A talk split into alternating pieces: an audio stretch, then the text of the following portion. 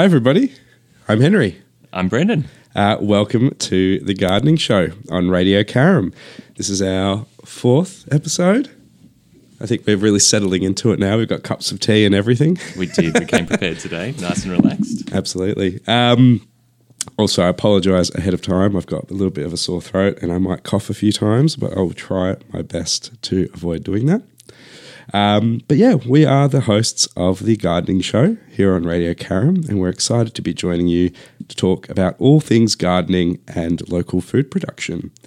Uh, we are two local dads who share a passion for the garden, sustainability, growing food, and just giving it a go. We also help run Downs Community Farm, which is a budding non for profit just adjacent to Seaford Wetlands. And our mission is to promote and share the benefits of home gardening in our local community. We'll be talking about gardening in general, playing some tunes, and hopefully grow to engage with our listeners via call ins, have guests, and interviews. And as always, every week, um, if you have any gardening related questions you'd like to send through during the show, you can text us on 0493 213 831. That's 0493 213 831. And uh, before we get into the show, um, I'll pass it over to Brendan for an acknowledgement of country. Thank you so much, Henry. Um, so, yeah, I'd like to pay our respects and my respects to uh, the Indigenous, the traditional owners of the land uh, that we record on today, which is the Bunurong people of the Kulin Nations. And we pay our respects to their elders, past, present, present, and emerging. And a big shout out to anybody listening tonight. Absolutely. Um, so, yeah, what did we what did we discuss last week, Brendan? Last so much. We did actually. we um we, we we've got a lot to discuss as well tonight. Yeah, I know. We've got a lot on the Buckle agenda, up, which is everybody. Very, very cool. but um, last week we discussed a number of things. We discussed um, planting and working in small spaces, uh, capturing and storing of energy when it comes to permaculture. Uh, we had a spotlight on amaranth, and we also spoke about the winter solstice. Yeah, you'll be happy to know I sent you actually a photo, didn't I? Um, that I bought amaranth seeds. I saw them. I saw them At the Diggers Club. I was very excited. There Yeah, were I- multiple packets. I'm so excited. I've got to wait a little bit to uh, to get them in the ground, but I'm excited to um, yeah fill my garden with amaranth now after your spotlight. and that was the red garnet, wasn't it? It was from Diggers. That's the only one they had, I think. Yeah. So I just quickly grabbed a packet of that. I also grabbed uh, loofah. Have you grown loofah before? So no, I haven't. No. but I have seen how loofah grows. Yeah. and for me, it's, it's like a little bit of a mind-boggling mystery of of of plant and and what you get from the plant at the end. So that's really cool. I'd love Yeah. to love to talk about more of that. Definitely. Well, well, well, this kind of leads into what we'll talk about today. Yep. Um, in particular, the permaculture principle. But um, what we will what we will be talking about today is uh, attracting beneficial insects and microbes. So all the little all the little guys and gals that really um, make gardening successful. Uh, we'll talk about the third permaculture principle: obtain a yield, which is one of the real meaty, chunky ones of um, all 12 of the principles. We'll talk a bit about companion planting, which we sort of touched a little bit on Last week, adjacently Oh, last week, last so fortnight. really get into it today. We'll also talk about survival crops. Mm. So that's your real bang for buck, calorie dense, grow these to survive the the impending apocalypse. No, joking, but really good ones to always have in the garden. Mm. And saving seeds, which is another really important um, part of sustainability in gardening. sustainability, and also uh, we'll get into it. But Yeah. um, doing things doing things without much money. Yes, the the seeds are going to keep on growing. That's um, it. We can keep on harvesting in them and using them and replanting them. So it is really a win in that respect. Definitely. I'm really excited to get into that one as well. But yeah, as always, we'll kick things off with a song so we can have a big sip of our tea.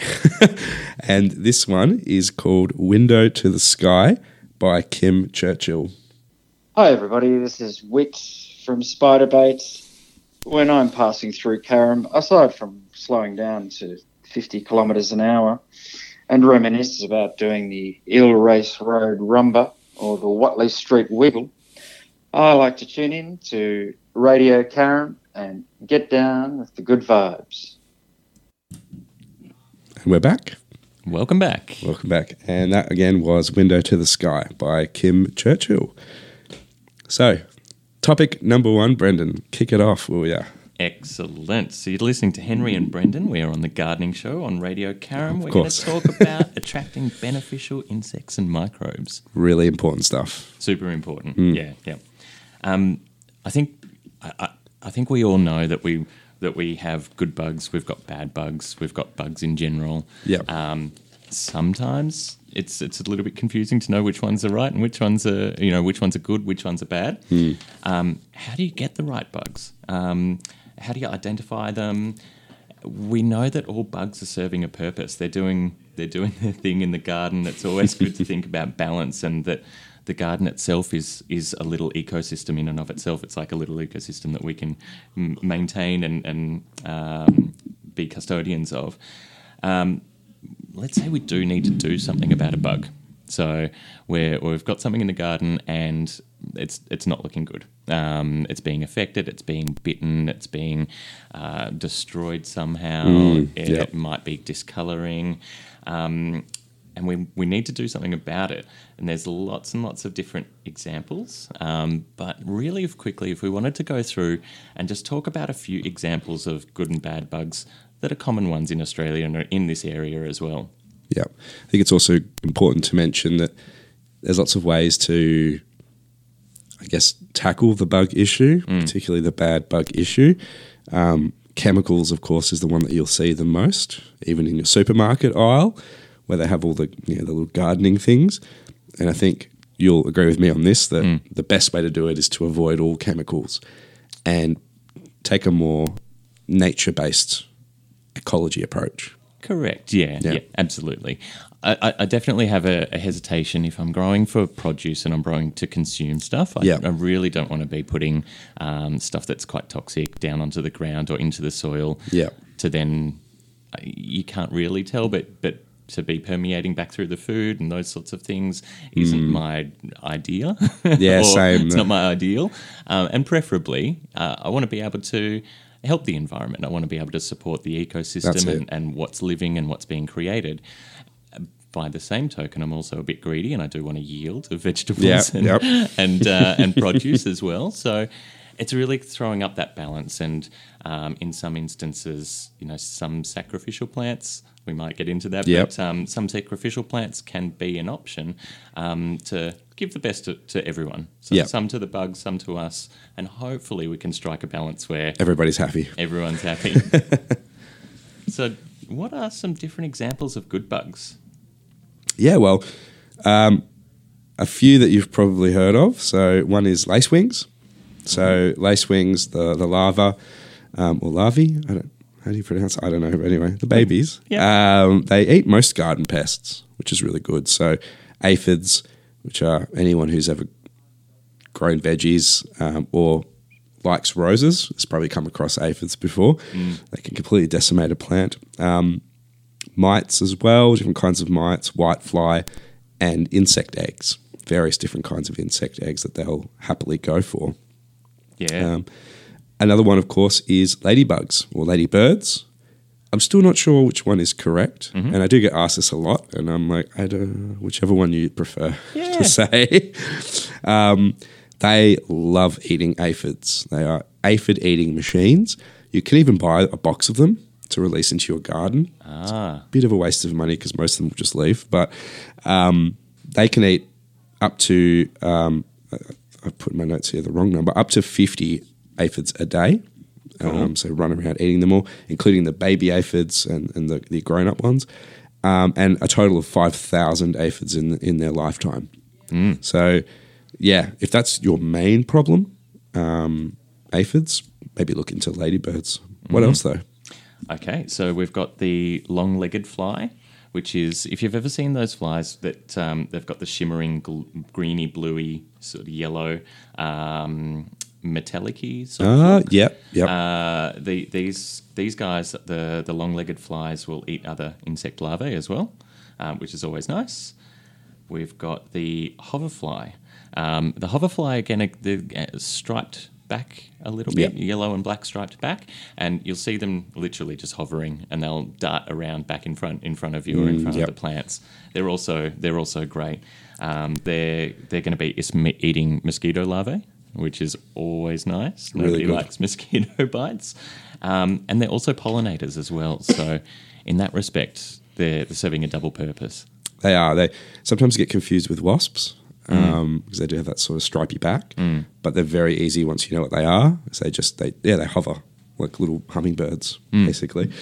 Um, a few others. So parasitic wasps, many different species of parasitic wasps out there, and they do predate uh, or eat many different kinds of pests, and they usually specialize. So they might specialize on one particular kind of caterpillar or a cockroach or whatever it is, and bit gruesome, but usually what they do is they'll lay an egg or eggs um, inside the live caterpillar. Let's let's say, and then the baby wasp will kind of eat its way out. so a little bit, you know, nature being nature, but um, you know, not all wasps are necessarily scary. In fact, parasitic wasps don't really sting people. It's more those, I think they're European wasps Yep.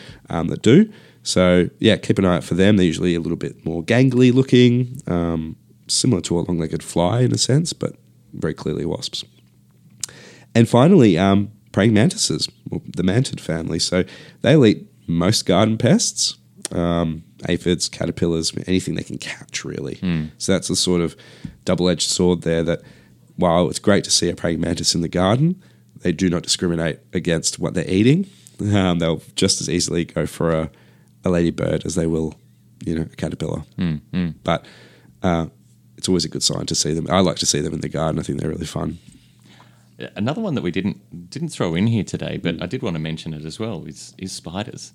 Oh, of course, yeah. and spiders, you know, we often it will give people a bit of a creepy feel. Um, not many people uh, are, are super super comfortable around spiders. Yeah. um, however, we we do we do share the the ground and the soil with with spiders as well, and they're going to be definitely helping us out on the pest front. So Yeah. um, we know, you know, that's always one as well for wearing gloves. A good reminder to wear gloves is, is sweeping across a little bit of dirt and then finding there's a, a white tail or something like that there. Yeah. It's, um, but whilst they are scary, they also do serve a great purpose and a great uh, function as well in the garden. Yeah, absolutely. Um, there's also, of course, bugs that we don't want. Sorry, there we go. There's the cough. Um, yeah, well, starting off, obviously, aphids, which we've just mentioned um, before. So, ways we can get rid of aphids, besides having a good amount of beneficial insects, is to simply squish them. they're quite small, they're quite soft. Uh, you can choose the neem oil option. So, I'm not sure what where neem comes from, but it is a sort of natural oil. It's pretty strong, so you have to kind of water it down. Um, and it works for a lot of different applications in the garden in terms of, you know, getting rid of bugs we don't want. Sometimes called eco oil as well. Eco or oil, Neem yep. eco oil. That's it. Um, soapy water is a great way to do it as well. Um, and one that I've seen quite successful is to actually just blast them off with a hose. Of course, you have to be careful about what plants you're blasting with a hose. Some can take it, some can't. So, a strong plant like a mature brassica, like a, a broccoli or a cauliflower or a cabbage or something, or a kale, um, you can usually just hose them off Yep. and um, keep doing that again for a couple of weeks until they're all gone. I actually, I'm, I'm going to try that because I did. We've got some red cabbages, um, Yeah. and they're just the small little um, baby red cabbages, um, and they're just starting to form up now, so taking some shape. And I noticed that there was some aphids that were hanging around and started to oh. started to get a bit too close. Um, so I might be following that in, in advice as well. What else? We've got some caterpillars. Um, caterpillars, cabbage moths, we see them at the moment. There's plenty around, Yep. and you get that nice big plump green caterpillar Yep. that's on there. Um, what do I like to do? I like to pick them off and throw them straight to the birds. That's it. If you're lucky enough to have chickens, I'm sure they're going to love them as well. Oh, yeah, I'll be collecting them though. Um, and the last one that we wanted to mention uh, for bugs that we don't want, which is just one, again, it's a very common one, is earwigs. Um, One of the challenges with earwigs, and, and they really, uh, I'm not a huge fan. Uh, yeah. They they eat all my veggies. they eat. Uh, they're nocturnal as well, so we're not going to go and see them when they're out during the day. Um, they love at the moment wombok, Chinese cabbage. Oh, Um, okay. Yep. And as opposed to, I- was hoping for they were going to go for the outer layer leaves, Yep. and, and they were going to be sacrificial, and the and the real uh, heart of the cabbage is going to be growing and protected. But I noticed that some of them had just gone straight. Oh, wow, okay. Just tunneled right in. tunneling in.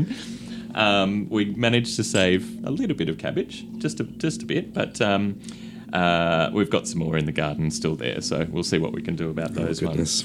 How do you how do you get rid of them? How do we get rid of the earwigs? So again, we've got uh, the neem oil, we've got the soapy sort of washes.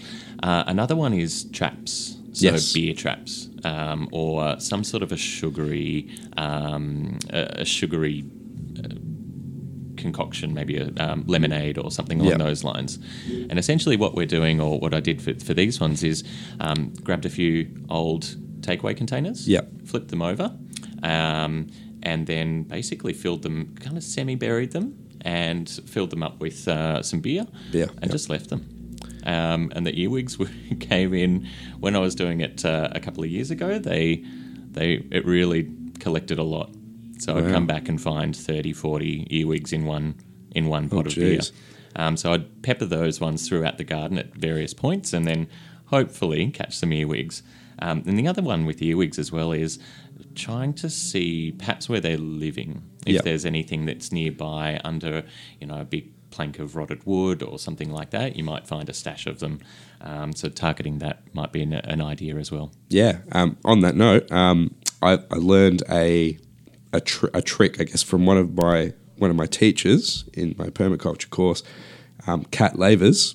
Um, she's probably not listening, but if you are, hi Kat. um, has had a big problem with earwigs eating all of her veggies. Same same sort of deal. Um, and she keeps quail, so not chickens, but Yep. quail. You know, obviously similar in some ways in terms of the fact that they love to eat things like earwigs. Um, so decided to instead of just fighting the earwigs, is to try and collect them as food for the for the um, for the quail. So a way to do that was with a bamboo trap. So as you said, they they tend to live in little dark areas under logs and things like that. Um, so if you get a bunch of bamboo, and you can you'd have to look up how to do it exactly. I'm not totally sure, but um, put it in a in a way where you encourage the earwigs to move into the bamboo, and then during the day when they're in there hiding, just pick up the bamboo and just give it a shake Yeah, yep. straight into the quail enclosure. And watch the decimation The quails of the of it. the earwig, you know, which would be really funny to see quail doing that. I'm sure it will work the same with chickens. Mm. I'm going to give that a go. I, I- have heard the same, a similar sort of thing is getting a, um, a newspaper, rolling it up with some, so it's got some Yeah. space and it's nice and dark, and Yeah. um, and they'll hopefully crawl in there and find a home, or even soaking it in beer or something beforehand as well. A lot of Um, beer in the garden today in this episode, I think.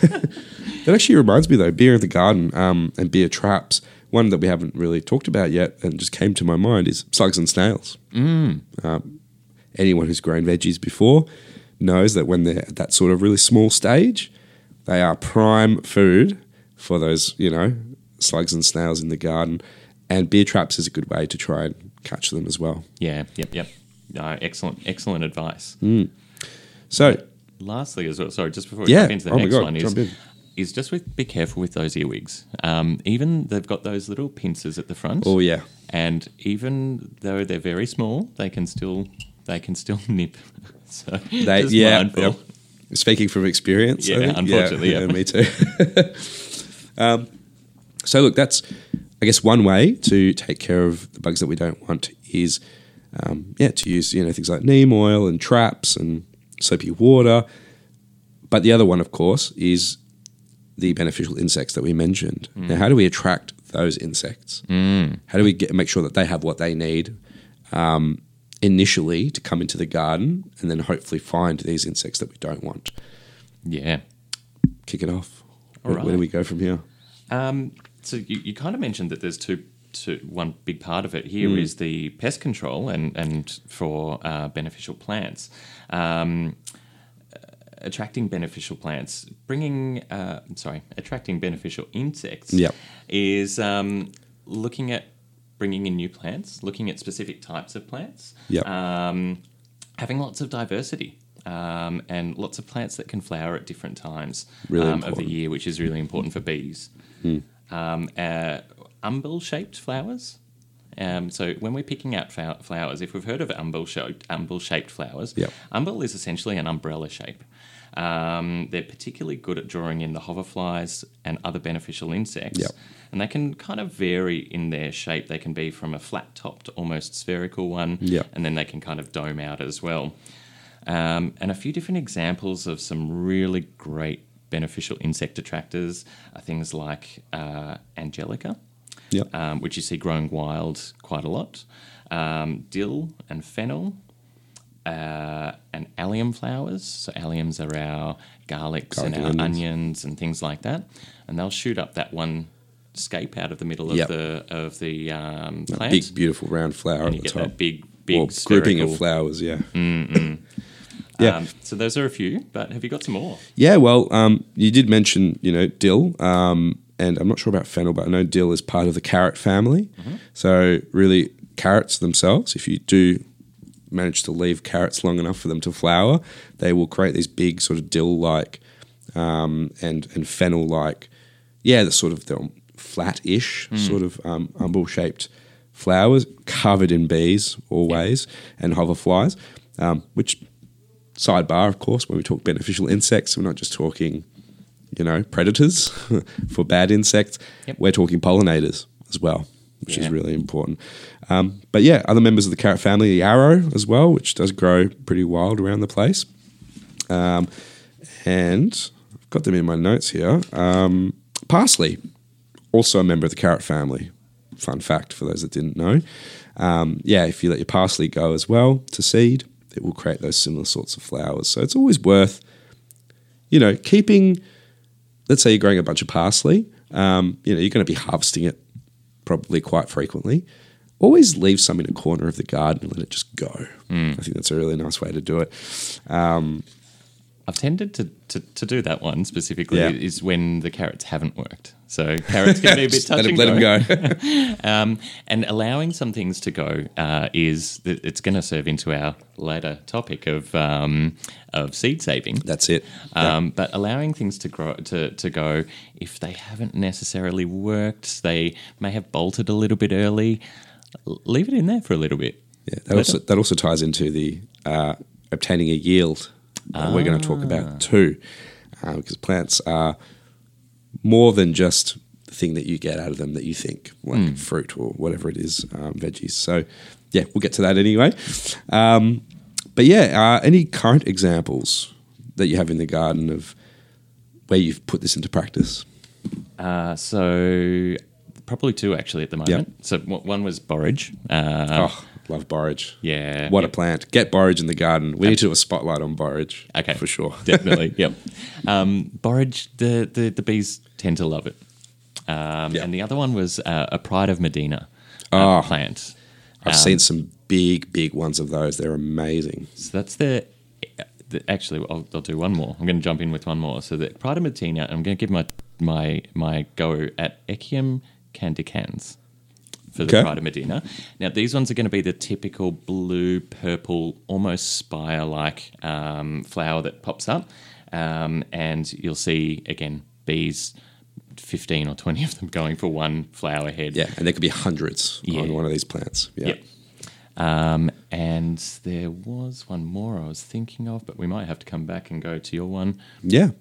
Uh, for me, wild fennel. Um, so wild fennel pops up everywhere, but one popped up in my garden, hidden amongst some saltbush. Sorry. Um, and I just saw it one day and it was already a meter tall. I thought, oh, wow, okay. Well, I'll let that go because it started to pop out those umbel flowers and I started to see it covered in bees and hoverflies. Um, and then eventually it got to about two meters tall and probably about a meter wide with maybe 20 or so of these big groupings of flowers. Um, so, yeah, as I ripped that out to redo my whole garden, I made sure to keep a few of the little sort of seedlings that have popped up elsewhere because obviously it, it had gone to seed and spread some seed around the garden. So that's one that uh, I'm always keeping. And uh, borage, as you mentioned, um, yeah, I bought borage once, and if you know, you know, you buy borage once, you put it in the ground, you leave it, you will have borage popping up everywhere for the rest of your life, It's which not- is good in a closed garden, That's right. Yeah. but it can be a bit weedy, of course, if you have a garden that's maybe open to the bush. Yeah. Yep. No. Good. Good. Good call out. Yeah. The other one that I was thinking of was um, sedum or sedum. Oh yeah, absolutely. It's a succulent, right? Yeah, Um, sort of semi-succulent.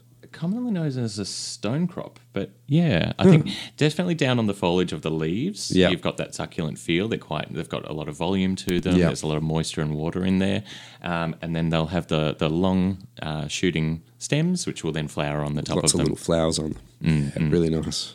Oh, talk about flowering plants all day. Yeah, I know. Let's do a whole show. We'll do a whole show on just flowers we like. I think one of the That's a things good idea.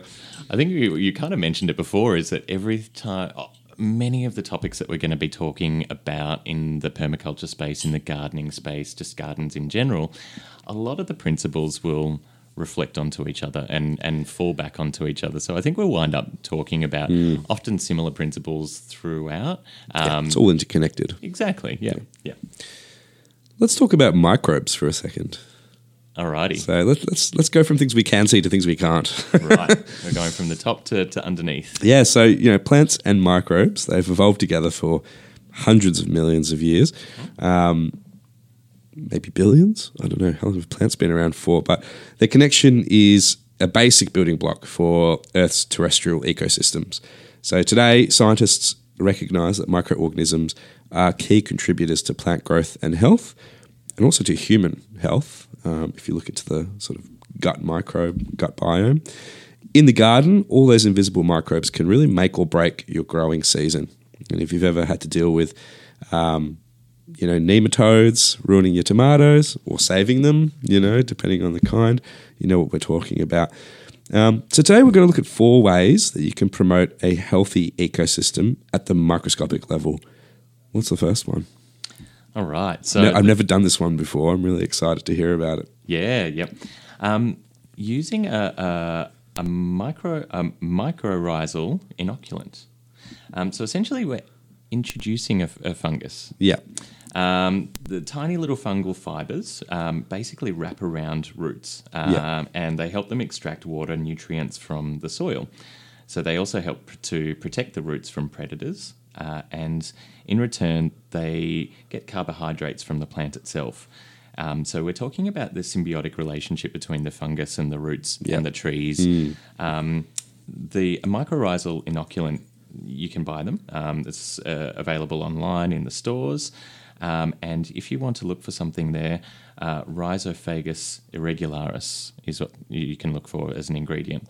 But essentially, what we're doing is we're bringing in the a good fungus, a good um, microbe base, um, and adding it to it. Now, this, I believe, you can add it in if we're doing things like fruit trees. We can add it to the soil beforehand as well, um, and uh, we can sprinkle it through. Or if you're repotting, that would be, might be a way to add it to the soil mix. Yeah, great. And I think what we want to be thinking about here is that the soil underneath is is alive. It's there's lots of things interacting with it as well. It's not just a um, it's not just a, a dead substance. Yeah. And, and really, for it to be working well, is that we do want it to be flourishing and we do want it to be um, working well.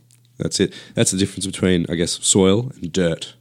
Right? Dirt is the thing that I clean off the bottom of my boots. Soil is a living thing. You know, um, if it's not alive, it's not working. Is the way that I see it, uh, and that's actually why I always, or everyone in, in the gardening space, encourages people to put compost on their plants. Compost, it's not just this magical thing that, you know, oh, food scraps, you know, turn into compost and it makes everything grow better. No, what it's doing is it's feeding the microscopic life in the soil, right? And the microscopic life in the soil are breaking that down into a form that plants can use. And that's the relationship. So it's really important to get that right. It was probably funny funny that you, uh, that you mentioned, it was my initial thoughts when I first first started putting some seeds into the ground, and and just uh, again a little bit of experimentation. I had a very naive um, arrogance, I would say, Yeah. and I was like, "No, it's just soil. I put it in the soil. I put water in it, sunshine, water. It's in the What ground. more does it need? It's going to do its thing. Um, this might be also some of the reasons why plants might just go straight to bolt because they're not getting what they need to, and they go, "Hang on a second, I need to get into preservation mode. I need to." I need to propagate myself. Exactly, yeah. Spread my seeds somewhere better. Yep, yep, exactly. So that can be another reason. Yeah. Um, so another one is mulching. So really important. Um, mulch, of course, which is a top layer above the topsoil that is used to, um, you know, basically protect and cool your soil to stop water from evaporating, um, and can also it itself breaks down into compost um, and composts itself as well. So that works. sorry, works wonders for garden microbes. Um, yeah, trapping humidity really, and just making sure that things are nice and moist. Because I guess, like with human beings, uh, we don't like to dry out into a husk, and neither do microbes. So it's important to keep them not sopping wet, but moist, and that's really where mulch can, especially in summertime, keep things nice and even, I suppose, temperature wise. Worth noting, of course, that um, on that same token, in places like Victoria uh, and Tasmania, for example, you might want to remove your mulch um, from the garden if you know it's going to be quite a wet season because it can trap too much moisture and have the opposite effect. So Uh, we we want to let that little bit of sunlight get in and keep the soil warm as well.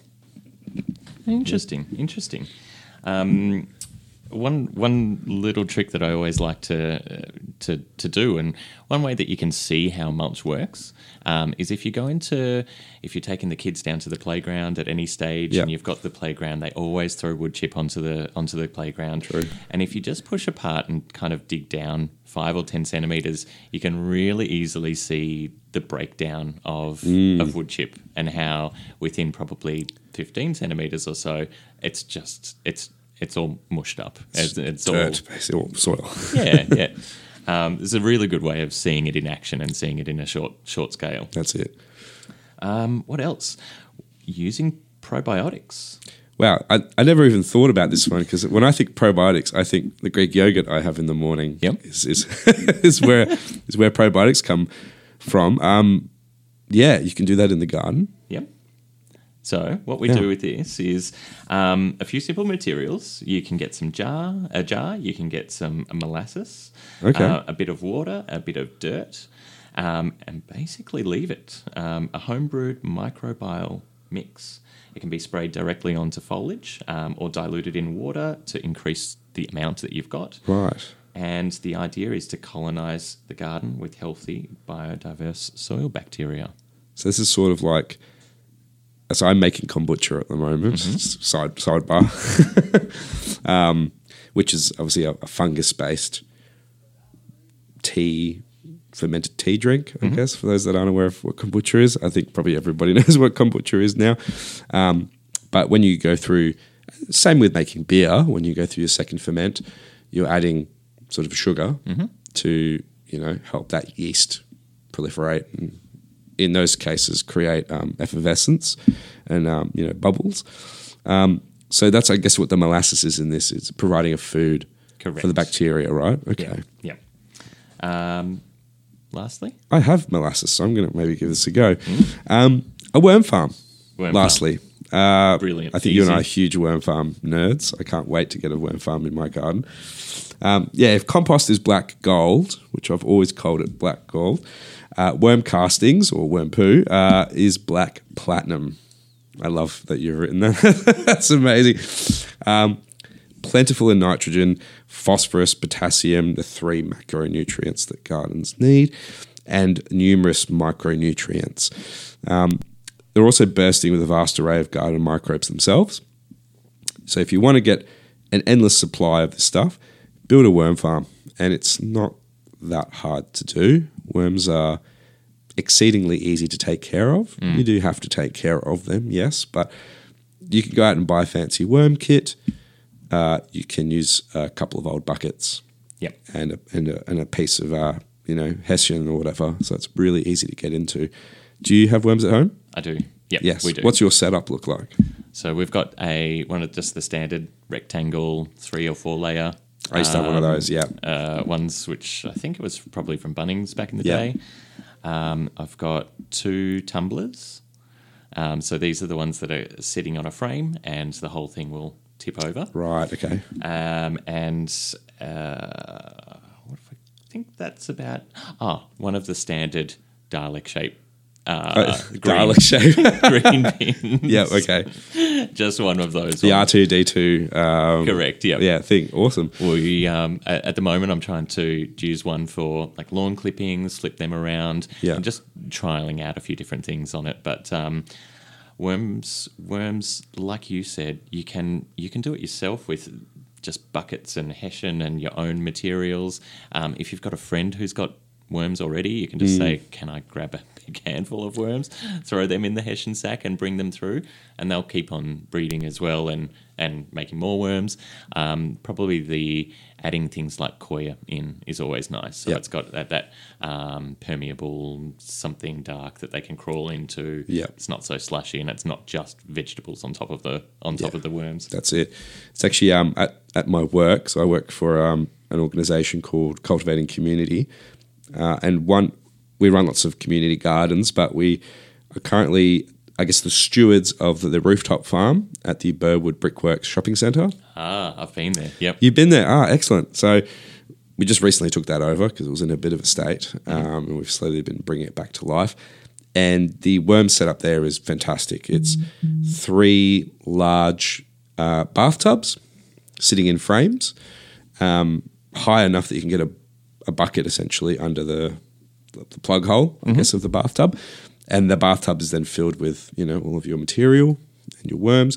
And then over the top, it's got some, yeah, coffee coffee bean sacks sort of thing on top. And then just a wooden lid to cover it completely. Big hinge lid. Yeah, so really great because over time, of course, that bucket is going to fill up with with worm wee. Um, but then you can also just flush the system. Just give it a good hose, let it all drain out, collect that, use it in the garden, and, and go back to uh, to square one. And it's just a constant cycle of material. Worm worm tea that can be pretty strong sometimes. Should water it down. Should water it down. Hot tip: I've ruined plants before. Yeah. yep. yeah. Um, yes, I, I did also. I lost a blueberry because I gave it Oh, way too no. much, and it uh, overnight it went from bright green to totally brown. Wow, And, too much of uh, a good thing. Too much of a good thing. That's it. so yeah, uh, beneficial and not so beneficial insects and microbes. Really important to think about those in the garden. How you can attract the right ones, stop or slow down the wrong ones, and just give your plants the best chance for success. I like it. Fantastic advice. So let's uh, kick off another song. So this is one is uh, King Stingray's uh, hit. I'll say it's a hit. It was a hit. Get Me Out by King Stingray. Oi, oi, oi, oi. Oi. IGA, it's shopping night. IGA, where the price is right. Seaford North IGA, for your groceries and liquor. IGA Express, there's nothing quicker. And we're back once again. That was King Stingray with Get Me Out. And you are with Henri and Brendan, the gardening show on Radio Carrum. So, shall we get into permaculture? Let's do it. Yes. Yay! All right. So the so just a, a quick reminder, a quick one sentence, two sentence reminder of what permaculture is. So it is, um, I guess, a design philosophy. I guess is a way you could put it.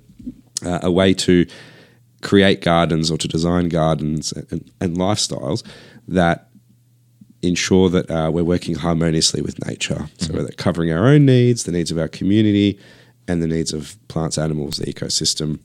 Um, just through some really common sense, I think is the way that you put it. Yeah. Things that um, you can implement into your garden at the design phase. Whenever I think about permaculture, I, I really try and think about common sense. Yep. These are going to be things that just work. it's just when we look at it, it makes sense. It's a, a good relationship between you know, to, be- between things. Um, but yes, just common sense approach to gardening. That's it. So, on that note, uh, the third per- permaculture principle is obtaining a yield. Sorry, I'm trying so hard not to cough. You, you're doing well, Henri. Thank you. Um, obtaining a yield. So, this is really emphasizing the importance of designing a garden or a system that provides an actual tangible and useful output for you. Because otherwise, that effort and that energy that we put in is not going to be sustainable. And if it's not sustainable, things are going to fall off the wagon and everything kind of falls apart pretty quickly. Um, and you see this all the time when people get into gardening. They don't really think about that. They maybe try and grow a bunch of tomatoes in the middle of winter. They have no success and they kind of give up because they've not obtained a yield or the yield that they expected. Mm, yep. Yeah. So, yeah, this principle, obtaining a yield, encourages us to create designs and practices that ideally are generating multiple yields. So, stacking the things that you're getting um, out of a garden. So, that can include, of course, food, but energy, shelter, water, um, aesthetics, even is totally, totally reasonable as well. Um, so in permaculture, the concept of a yield extends beyond the kind of traditional agricultural production um, thought of yield, which is how many tons of corn did I get, or you know how many tons of wheat did we get? 10 bushels. Ten. That's it. Um, so that diverse range of outputs um, includes you know social, ecological, economic benefits. Um, so yeah, I guess having a think about your own garden here, Brendan. Are there any examples you can think of where there's a plant that is providing multiple different yields for you? Hmm. Hmm. You've thrown me It's on the hard. spot. It's hard to think about sometimes because you everyone is kind of used to thinking about plants as providing one thing. Yeah. Yeah. Yeah, I, I think I do fall into that trap quite a lot. Yeah. I I think about when I think about the plants, I'm thinking, okay, well, what's my harvest going to be? yeah, What one thing I have been trying to do as much as possible is not have organic material leaving site. So that might in, that might wind up being that it's compost rather than going and buying compost. Um, I'm going to be getting some mulch. I'm going to be getting some um, food scraps or whatever it might be, and trying to not have to buy compost down Yeah. the road sometime. yeah. Well, exactly. I mean, that's that's a perfectly reasonable way to look at it, right? Uh, we actually talked about it a little bit before as well of attracting beneficial insects. So there's lots of plants that, yes, you you gave the carrot example. I think it's a really good example. If they fail on you, and carrots often do fail on you, they, they can be a little bit finicky. What happens then? Do you kind of say, oh, woe is me and what a waste and, and all of that? Or do you maybe let them go and use them as a way to attract beneficial insects? And that's the sort of stacking yields that we're talking about. Um, so that no matter what happens, if we're planning our garden in the right way, we're, we're getting something no matter what. And that's sort of what it's about. A big part of it is, yeah, just changing the way that we think about it, you know? Because if you put all this effort into growing tomatoes and you don't get tomatoes, yeah, what do you might, do? might feel like a wasted effort. It might feel like a wasted effort, but hey, tomatoes go really great in the compost. Yep. Or tomato plants, rather. So trying to think that way means that when things don't go our way, we're still getting something and we're more likely to continue putting energy and effort into our system. Yeah. So let, if we think a clever way to set up so that uh, it's a sustaining um, practice for future years. Yeah, exactly. So, yeah, that's really what it's about. It's it's quite a chunky part of permaculture, um, but it's quite easy to explain. And you know, obtaining a yield it really just involves recognizing the value of your own time, your energy, and your resources, and that includes, of course, money and things like that. Um, and it just encourages us to find some ways to work smarter and not harder by stacking yields, as we said, by leveraging natural processes and patterns to increase productivity. So, as you can see, they all kind of tie in together because if you remember, the first principle was observe and interact. Mm-hmm. And a big way to ensure that we're getting a yield is to observe and interact. constantly with our garden and sort of find where these little synergies are happening and kind of use them to our benefit in a way. So that's pretty much it. I mean, a few little things that we can sort of tack onto this. So, as you mentioned, compost Compost is Yep. a way to make sure that no matter what happens in your garden, you're getting a yield, which is a really good one. It's a sort of catch all at the end of the sort of cycle. Polyculture planting, of course, polyculture, I should say, planting. So instead of just growing a large single crop, um, growing lots of different crops together um, that are complementary. So we're going to talk about companion planting um, shortly. Yikes. Um, so that could be things like just nitrogen fixing plants that can then help um, other plants grow better, um, pest repellent plants, edible crops, all these multiple benefits happening at once. Um, rainwater harvesting, of course, is a great way to obtain a yield from your roof, which, if you don't have any solar, there's not much yield you're obtaining from your roof, really. Um, so, rainwater is just a way to make sure that we're getting something there as well. Um, agroforestry is another one. So, sort of integrating trees, if you have the land, um, with crops and livestock to create a sort of forest environment is another way to stack yields quite high as well. Um, trees and bushes um, can provide a lot of things besides aesthetics. They can be used as windbreaks, um, firewood, of course, uh, habitat for beneficial insects, timber for construction, lots of things that a tree can provide besides just being lovely and looking uh, good in the garden. So that's a few of them right there. Um, finally, one that I'm hoping to get into, and I need to have a chat with those wonderful, I think they're called the Southern Beekeeper Southern Association. Beekeepers Association. That's the one. Yep. Um, who are down at uh, at Downs Estate, where Downs Community Farm is located, um, is beekeeping. Yeah, so you know, bees obviously provide honey, but they also pollinate um, and enhance fruit and seed production. So again, stacking yields. that was very hard for me to go through. You've, you've done very, very well, Henri. Um, thank you. Um, so yeah, apologies for all the coughing, but that's obtaining a yield. Um, do you have any questions about this at all? no, no. I, I Pretty like self-explanatory, right? It is, yes. I, I very much like the agroforestry approach. Yeah. Um, so when we're talking about food forests, the idea of uh, pioneer trees as well. So Mm, yeah. trees that you're going to set up in the first half of the food forest idea that. Um, that are really going to be coming up to provide shelter, to provide um, uh, it might be yeah shelter. It might be for a, a, a middle canopy layer, and Yep. then later on we start to chop those ones down to make space for other fruit trees or, or productive trees that we might be putting in there as well. I love the layer of m- multi-layering. Or sorry, I like the um, idea around multi-layering. So also having things on canopy layers and middle layers like berries, and then things down at a ground layer Yeah. um, as well. I think that's that's very cool. I'd love That's to play it. around a bit more with that. And look, um, here's the activity for our listeners for this week or this this next couple of weeks in relation to obtaining a yield is to go out into your garden right now and I mean no matter what state your garden is in, have a think about what yields you can pull out of your garden that aren't just food. or food where you might not think it's coming it shouldn't be coming from. So an example would be weeds, you know. If your garden is just dandelions and nettles, well guess what? Your garden is full of food. Yeah. They're both completely edible, um, or can be used for compost Yep. or compost weed teas. So there's always something there. But have a look um, and try and think about your garden in in not only just food, but what else can you get out of it, Yeah. Yeah. and, and start to appreciate your garden a little bit more.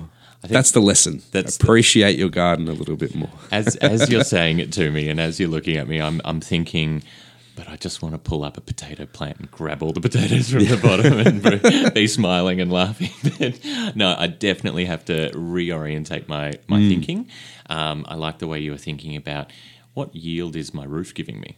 Is it giving me sunlight? Is it giving me water? And Yeah. it can give you something. That's a really yeah, it's a really That's interesting um, concept. Definitely. So, yeah, that's that's pretty much that one. Um, we'll go into the next one next week, which is a tricky one to explain um, in terms of practical examples, but it's apply self regulation and it's accept feedback.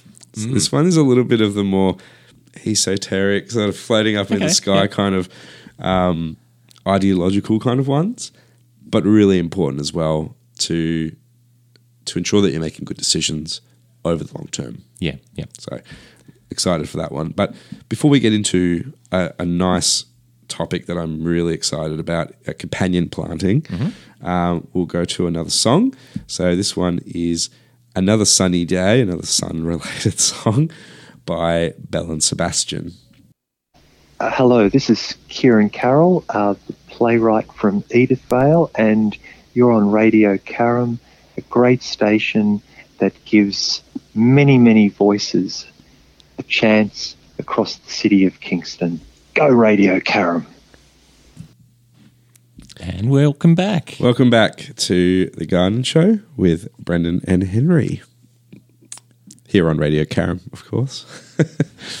so, um, we actually had a question come in Yeah. from one of our listeners, which is very exciting. So, the question, I'm just going to read it here. Um, Will my Cape gooseberries ripen in winter? The bush is laden with them. I don't have a lot of experience with Cape gooseberries.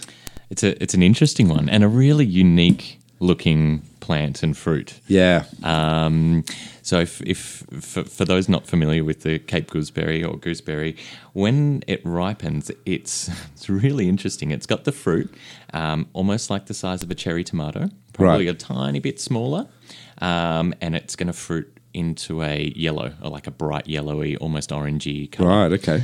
And then the outside of it looks like a paper lantern.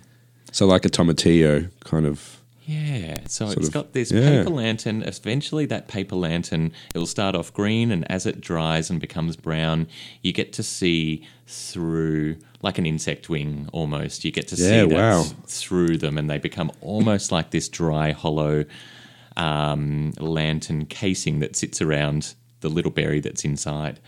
Um, it's a it's a really great question. Um, Cape gooseberries, if if they're out there and they're flowering and they're fruiting at the moment, um, that's going to be a great sign because they're Yeah. obviously already in the garden and they're, they're they're setting fruit and the fruit are on there. So naturally, we can think, yeah, they're going to continue to ripen. Yeah. Um, they will ripen through the winter um, as well, and probably the the the one you can. If you wanted to, you can pick them um, off the off the plant, and they'll continue to ripen. Let's say on a shelf inside. Okay, like a tomato, like a tomato. Yeah. Um, but probably the thing with the Cape gooseberry is to not eat them if you've got green on them. Um, So Okay. if you're still showing green on the actual berry itself, and it's not that rich or orangey, yellowy, dark yellowy sort of a color, Yeah. um, and it's still showing that greening like on a potato. Let, let- let- we leave them alone because they can be a bit toxic and um, maybe not the best. But uh, it looks like Cape gooseberries will uh, they will continue to ripen through the winter, and hopefully you'll be able to go out and collect quite the harvest. And as we know, um, a lot of fruit do ripen with longer sunlight hours, Mm. of course, and we have passed the winter solstice, if you remember from our last show. Yep. So uh, chances are good, Yep. but you can kind of finish them off on the counter, which is also really good to know. Yeah, yeah. Yeah. So thank you, listener. Not sure who, what your name is, but thank you very much for that. Um, any other questions, of course, feel free to send them through on 0493 213 831. And we're happy to, uh, yeah, to answer them as they come up. Fantastic. So, companion, companion, companion planting. Yeah, yeah, yeah. Uh, how does this work? Companion planting. All right. So uh, today we've had this big focus on relationships, things that are going to have a positive relationship on each other. And, and really, that's what we're looking for with companion planting. Um, so companion planting essentially is where we we're careful about the placement of plants, especially vegetables and herbs, um, and specifically ones that have been shown to have beneficial effects on each other. Yep. Um, sometimes they're not going to have beneficial. We need to think about what we need to keep apart as well. But um, it comes uh, sometimes it comes down to the physical reasons. Some plants are taller; they provide shelter from the sun um, and wind from the plants that need protection. Climbing plants can be trained up uh, over taller plants to maximize that production in a small space. Yep. Um, some plants make good companions because their ro- roots grow to different depths as well. Yep. So uh, they simply don't compete with each other for those same water and nutrients. Um, and that way you can, you know, stack more, get more into that one area. Yeah. So, um, some other good reasons as well to plant certain uh, crops and just plants together, uh, deterring pests, of course, as we spoke about before. Um, you know, an example would be garlic. The smell is very unappealing to many pests. So, there's, of course, plants that you shouldn't grow garlic with. You can look up online large tables of what you can grow with what and what you shouldn't grow with what. But garlic's a good one. Um, and the allium family in general for, for deterring pests. Attracting beneficials, another one. So, borage, of course, is a really important one for pollinating bees uh, and tiny pest eating wasps. So, that goes really well with some things. Uh, improving plant health. So, a good example of this is nitrogen fixers. So, the legume family, the clover family, they take nitrogen from the air and store it in little things called nodules, which are like little white balls, I suppose, under the ground attached to their roots. And that makes that nitrogen available to other plants. So, in particular, plants that want a lot of nitrogen, which hint is any plant that you're growing for big leaves, um, that's going to be really good to grow near near legumes, for example. Um, yeah, and weed suppression. So you know, potatoes um, that yeah, and other plants that sprawl. So like you know, sweet potatoes as well, um, pumpkins and things like that, where they just really spread out, can help to suppress weeds. Um, that you know could obviously compete with other plants. Uh, but yeah, what are some other classic combinations? Um, I love it. These are those are all really really good ways of keeping um, of of good reasons to plant companion planting or Yep. to, to to try companion planting. Um, probably some some really classic examples um, which which we know about. So first one's up, delicious tomato and basil. It's great because they kind basil. of go together in Italian cuisine Yep. really well. Bit So of bocconcini, It's good to yeah. a little bit of uh, It's a shame bocconcini Balsamic. doesn't grow on trees. bit of balsamic on a cracker. Oh, Happy days. beauty. Some, some nice rustic bread. Um, but tomato and basil um, and Elysium, Alyssum. Um, marigolds is a great one. Hmm. Marigolds is, again, we're talking about the beneficial plants. Yeah. Um, we're talking about what can we plant in, in with vegetables as well. Um, and one of the reasons why marigolds are so good um, is apart from just the they're pretty, they're, they've got lovely flowers, um, and they are easy to grow, um, but they also uh, th- there's a chemical that uh, suppresses populations of nematodes and also bad soil burn borne worms that we may not need. Yeah, right, Um, okay. So we're, we're talking about um, affecting things on a chemical level as well. Um, as you mentioned, Hmm. even just the smell of stuff, it might be too strong in that garlic for uh, some particular uh, bugs to come around through to. Yeah. Uh, another one, of course, we talked about last week is the Three Sisters method. So this is where you plant corn, um, some kind of squash or pumpkin, and uh, a type of bean together, a climbing bean. And, you know, just to recap that, so the bean will grow up the corn, and the squash or the pumpkin will sort of spread out and shade the soil, keep everything nice and cool and moist and no weeds. And they all kind of really benefit each other by giving a really nice bumper crop of all three. Um, In can the look same a little space. bit look a little bit wild in the garden. I, I like I like gardens that look a little bit wild. Yep. Another one is uh, brassicas. So that's your you know, your kale, your broccoli, your Brussels sprouts, your you know this sort of you know um, yeah that family I suppose of plants that really come from the same sort of um, brassica plant and nasturtiums. So I don't know if you've noticed this, but every time I plant out a new garden bed, with some, let's just say, some plants that are susceptible to damage, in particular from cabbage moths those, and those green caterpillars that you like to squash um, or throw out to the birds. Uh, I always now plant nasturtiums, a few little seedlings of nasturtiums around, because almost every single time they're the ones that will get eaten by the cabbage moths, uh, caterpillars Yep. It's a sacrificial plant. It's a sacrificial plant. But the good thing about nasturtiums is they are robust. So Yep. they will almost always come back. Yep. To the point now where, to give you the example of my garden, I have a, a herb bed, which is kind of my survival of the fittest. I put everything in there and I See let every, happens. I let everyone duke it out. Yep. Um, at the start, I had three little nasturtium plants. They all got completely decimated by cabbage moth Mm-hmm. caterpillars. Anyway, cut forward about you know three months later, the nasturtiums are back and they're they're starting to take everything over. Where I have to like kind of pull them out and put them in some pots or something. Um, but the other plants that I planted were completely untouched and are now doing really well. So- Interesting. Nasturtiums do this for quite a few plants. Yep. Um, you'd think, being quite pungent in flavour, that they would actually kind of, you know, push insects away. But turns out they're irresistible to, to many pests, but especially cabbage moths. So if you have a problem with cabbage moths, where you walk out and you see one of those little those little white guys kind of fluttering around, and you're like, oh no, here we go. Get some nasturtiums in your garden. Okay.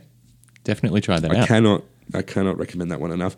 And another one, it's companion planting. They don't necessarily have a benefit on each other, but it's a nice way to maximize space. Is lettuce and potatoes. So here in Victoria, anyway, we can grow lettuce year round. Um, potatoes, though, when you first put seed potatoes in the ground, it takes a while for them to kind of burst out of the ground and get to full size.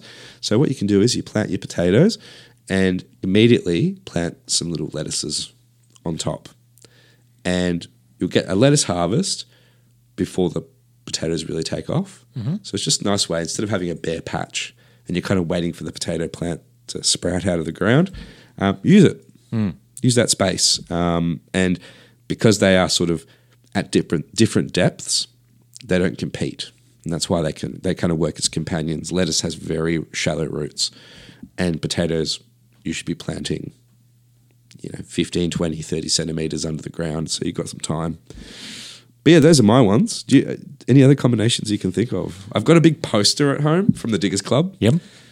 and i should have looked at it for some more examples but they're the ones i got No, I think what's really good about companion planting and, and and really about all of these topics that we talk about is that there's so much resource out there. Hmm. You can just jump online and say, what works well with X? I've got this. I want to grow this. What's going to help it? What's going to work well? And I can guarantee that there will be uh, a, a huge amount of response results that you can get and information that you can dig into um, about it that way. Other plants that I'm thinking of, hmm, other companion plants. I'm just trying to think of something with um, onions. Whereabouts are the onions in a moment? They're next to cabbages. They're going pretty well. alliums and brassicas do go well together Mm, yep. alliums and alliums don't necessarily go well together Ah, so things like garlic and onion, for example. Yeah, exactly. Because they they form large bulbs, so they're kind of competing. You know, um, but then again, you can also just plant large rows of garlic. Yep. So it really depends on. You know, there's the three categories, right? Is is it going to be beneficial? Is it going to be detrimental, or is it just going to be not necessarily either?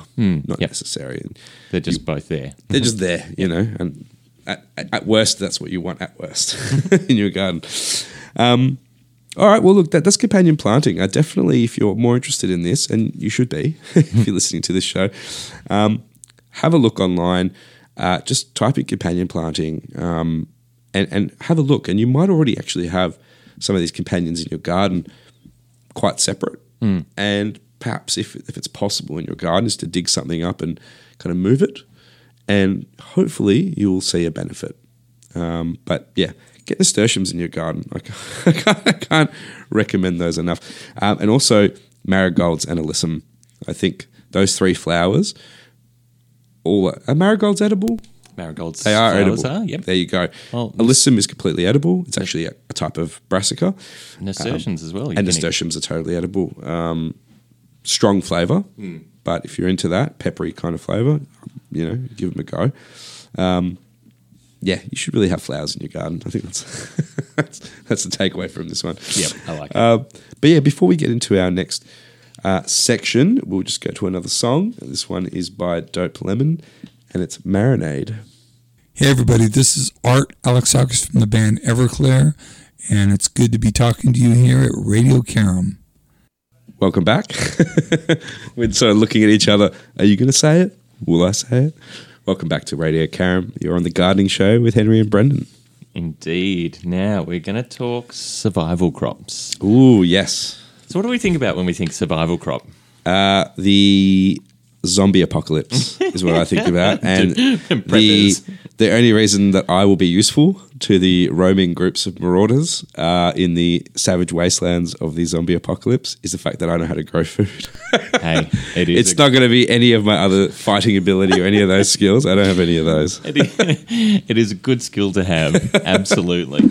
Um, but but I guess all joking aside, um, you know, when we talk about survival crops, and this was definitely something that happened from from history and from just doing a little bit of research, is um, during during wartime or during times where things are really really challenging, is that we look down to the lawns and we go, well, hang on a sec, do we need to be mowing this lawn, or can we maybe use it for a better Food. for a better um, space. Um, and so the idea of a of a survival garden or a um, uh, something that is really giving back, Yeah. that you're really using to sustain yourself. Um, this is talking about uncertain times. Um, why we're, we're we're gardeners. We, we love gardening. Why why wouldn't we do so? These uh, uh, have these sort of crops as well, and many of us already do. Um, Yeah. So we've got healthy, we've got readily available food, we've got very low price. Um, Yep. At, uh, in the grand scheme of things, um, it's great exercise. It's good for morale. It's fun being outside and growing all of this sort of stuff as well. And so, if you've got time, if you've got space, it's good good to take your, your mind off of stresses worldwide. Um, but you know, some of the reasons are that stuff keeps on getting more expensive. Yeah, definitely. Especially since, you know, I mean, even before COVID, there would be periods where, you know, there's a cyclone Mm-hmm. in, in far north Queensland and, and all of a sudden bananas are $18 a kilo, Mm, you know, and things like this.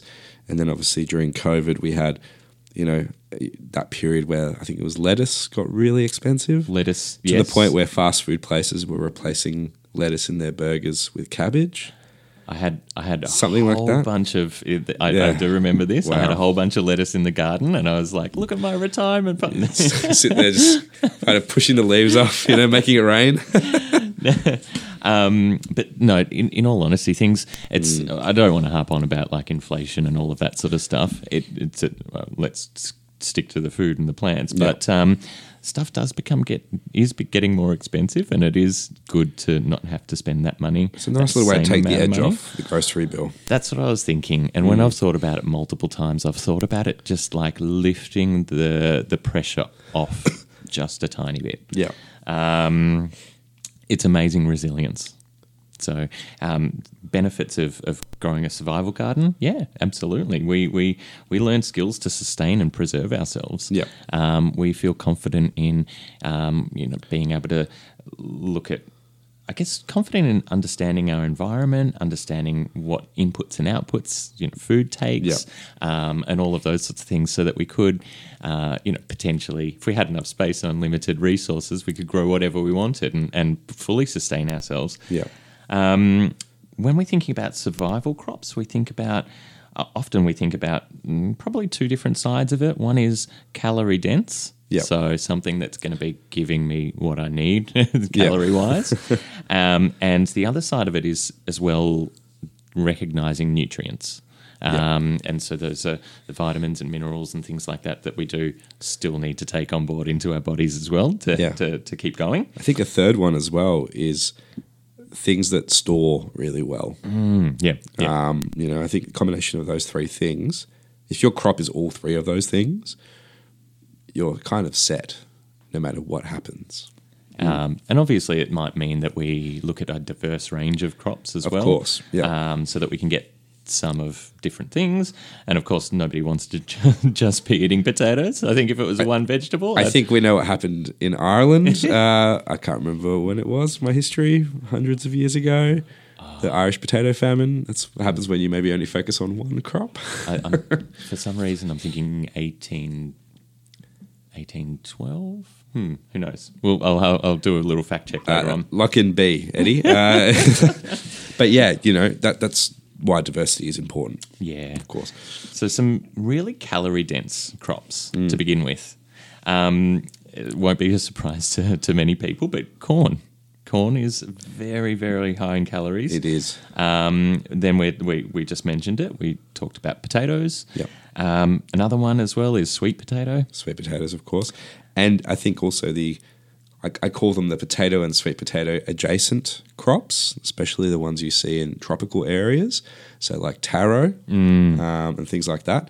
Um, your, your big starchy root, root vegetables. Yeah, Your yeah. tubers, yeah. And taro in um, like New Guinea, that sort of area, that's a staple everyday, Yeah. everyday um, food, Yeah. essentially. Um, but squash as well is another one, and we spoke about this one, and I want to throw it in there as a special highlight. We spoke about it last week. Is amaranth, Amaranth. very high in quali- in um, calories, uh, and again multiple uses. Yeah. Um, what are some other ones? And So- and what are their benefits? Yeah, so uh, another good thing to grow in a survival garden is is things that grow very quickly, where you can have a high turnover of crops. You can just keep planting them every couple of weeks, sort of succession. And we'll probably do another section on another episode about succession planting, but um, basically where you can guarantee a crop quite quickly and have it keep coming very quickly. So lettuce, Lettuce is great. Lettuce adjacent plants, um, you know, quick growing greens. Uh, onions is another one. Uh, because of that storage reason, they store very well. You know, well stored onion can last for months, much like potatoes and, and pumpkins and squashes. So pumpkins obviously is there as well. Beans is another one. Um, of course, calorie dense, protein dense, but they store very well dried. Um, either for seed saving, which we'll get into in the next section, uh, but also just to rehydrate when you need them down the line and use. Uh, kale, because of its very high nutrition um, sort of value, uh, and it's also there are perennial types of kale. So perennial meaning that it lasts for many seasons, so you can keep kind of growing it and get these really tall tree kales going. Um, yeah, berries is another one, of course, being a perennial too. So you get that constant cropping.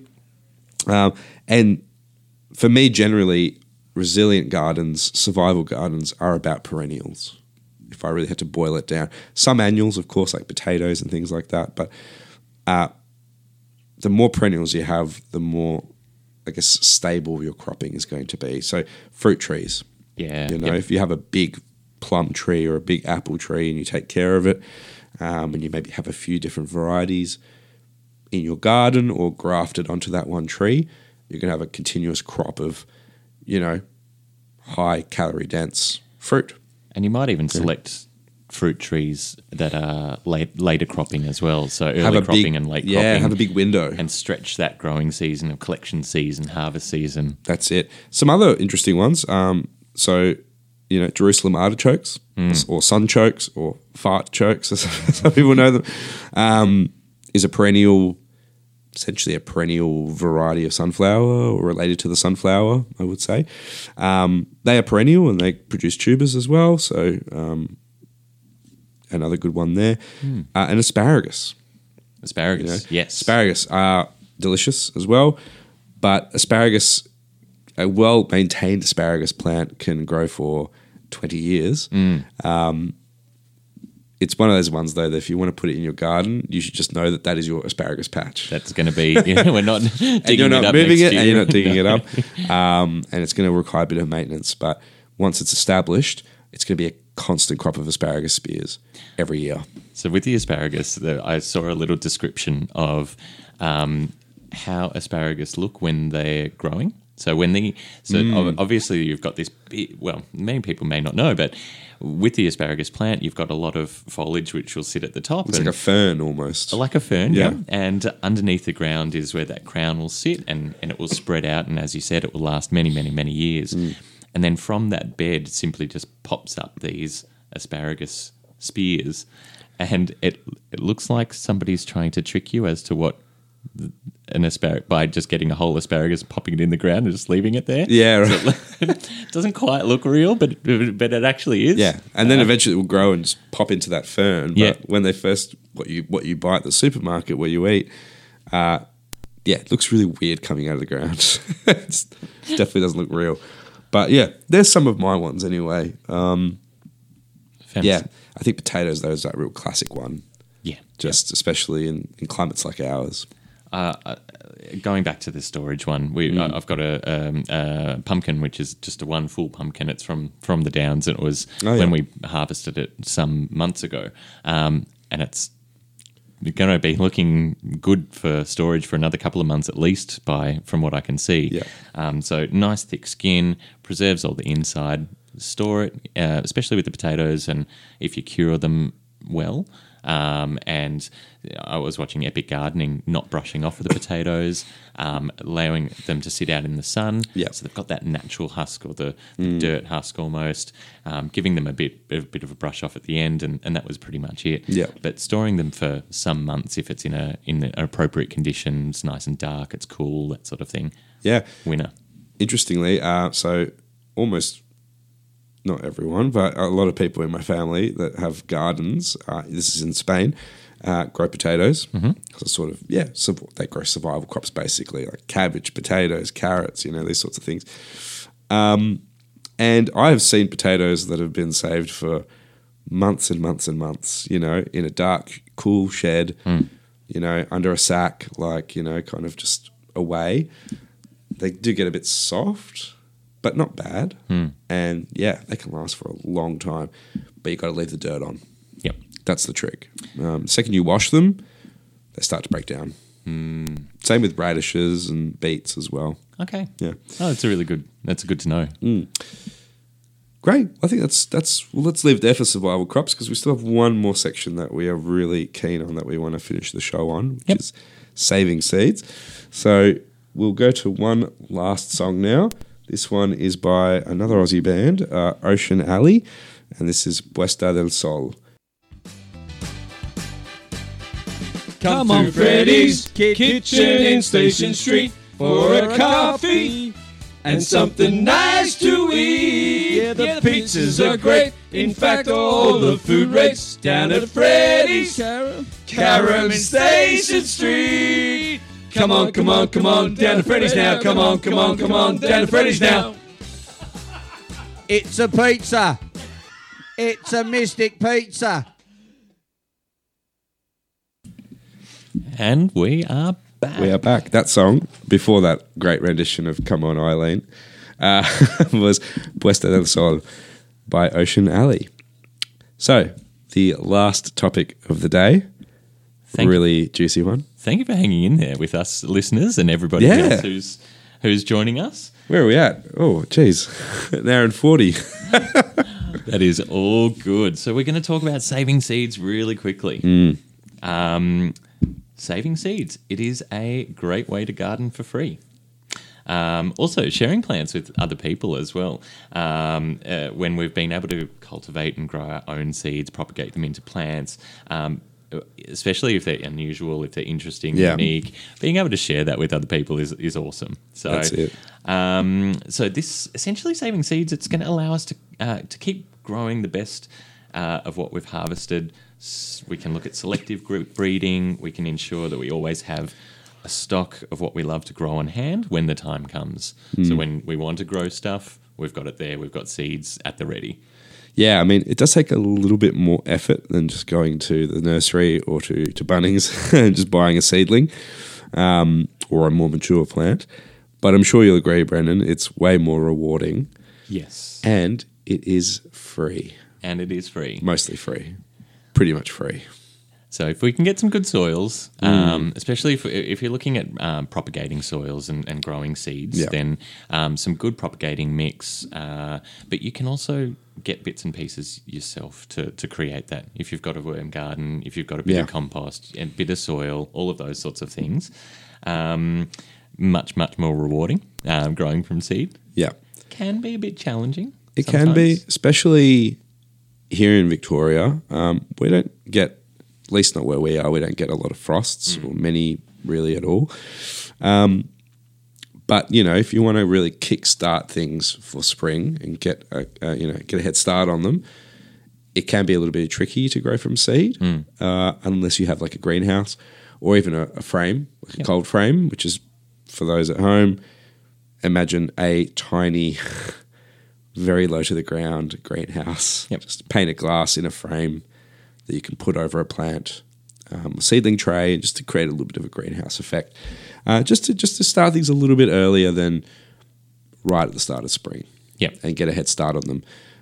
Of course, the easier thing would be to at the start of spring go to Bunnings and buy a you know twenty centimeter tall tomato plant.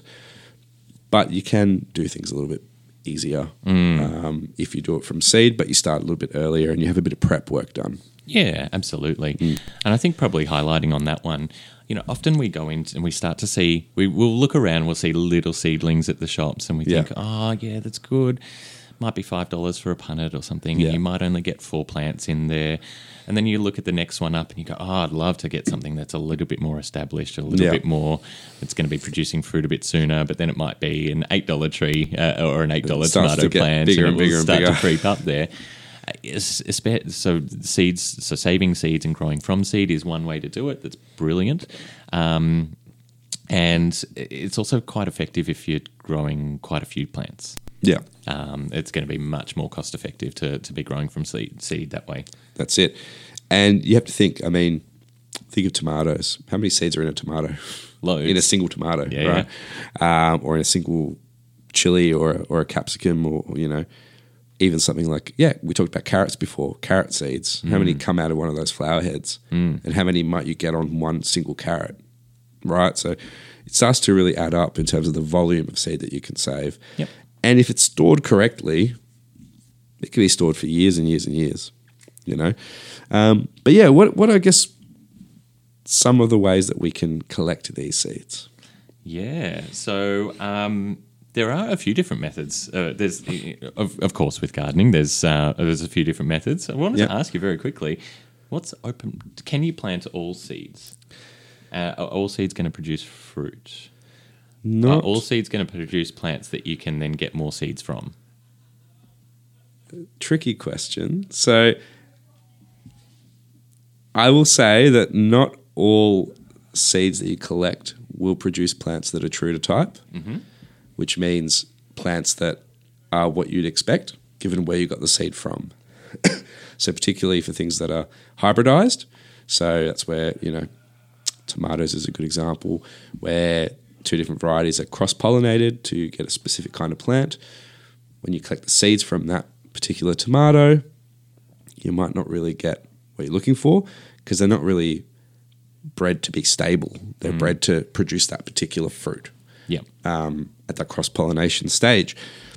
This is where heirloom varieties is. If you really want to collect seed, you want to be growing and collecting heirloom varieties because those are pretty much guarantee that you're going to get what you're thinking you're going to get. Um, does that answer your question? I, I kind of half didn't get your question. Yeah, in terms of what you were saying, but essentially, I wanted to refer back to open pollination. Um, Ah, okay. Sorry. And I totally went over my head that one. no, that's that's totally fine. Um, and, and essentially, open pollination. You, you actually summed it up brilliantly. Mm. But it's going to be the that the seeds you mentioned heirloom varieties. You mentioned true to form, so it's going to be staying as that same plant. Yep. Um, you can buy open pollinated seeds, especially all of those ones that you're talking about from things like Diggers Club. Yep. Um, so that sort of thing. Um, the uh, the pollination methods uh, include self pollination as well as pollination achieved by birds, insects, and other natural means. Um, so yeah, we were talking. We were saying there's lots and lots of methods for collecting seeds. Um, sometimes depending, sometimes it's different depending on the seed, um, Hmm. and sometimes that this the what we actually save uh, is what we eat. So the say, like beans, for like- example. Exactly. Yeah, yeah. So so we save the seed and we eat that later, as Yeah. opposed to replanting it, or we may um, replant it. No, we plant it right away. Yeah.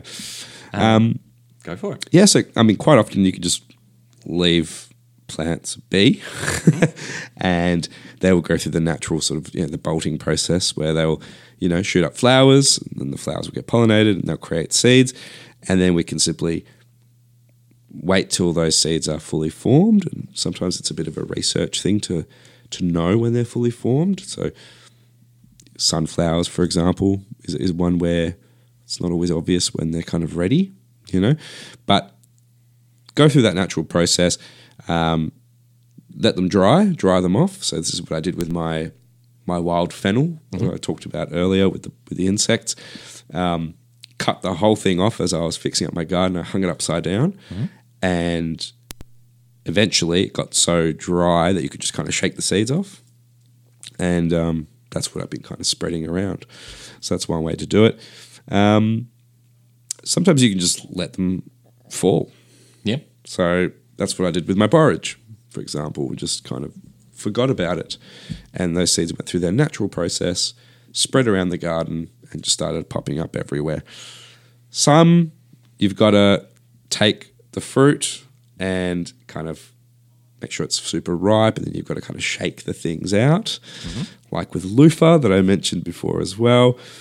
Really, whatever works. Um, But yeah, it's it's really just about separating the seed from the plant material often Yes. um, in order to collect it.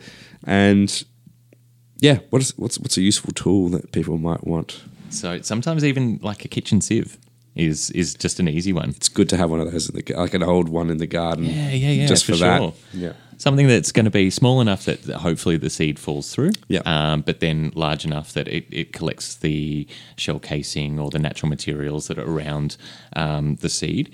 In some instances, don't really mind saving a bit of the seed casing.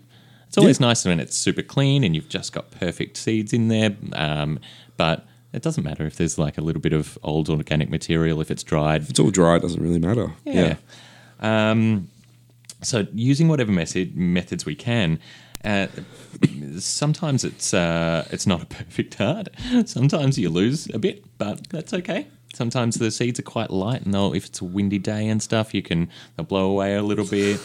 Um, keeping the seeds afterwards, after we've taken the seeds, but keeping them dry and in a in a cool place um, and without access to moisture is probably Yeah. key there. That's it. How do we do that? Lots of ways. seed pockets is one. Um, uh, a seed bank. So seed banks are a really good idea.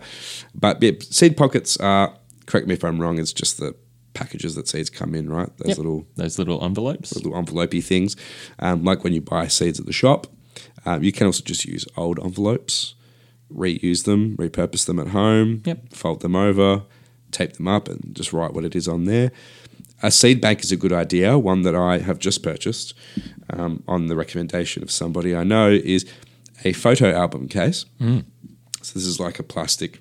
Not that I like buying plastic things, but this will hopefully last me for a very long time basically a case that holds 12 separate little cases inside of it, Yep. which are in the old scale four by six inches, or the size of a normal film photo that you would get back in the day.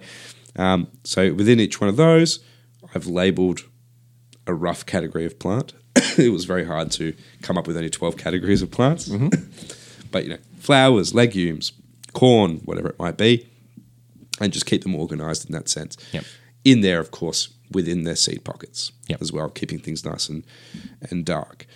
Um, you can buy those online. Uh, you can buy them at Spotlight. You can buy them at Kmart. So if, if you're in the in the in the if you're looking out for something like that, Yeah. that's uh, that could be a good option. Or one of those old, big old apothecary cabinets with the little tiny drawers with the little label maker things on the front of them. I've that- always wanted one of those.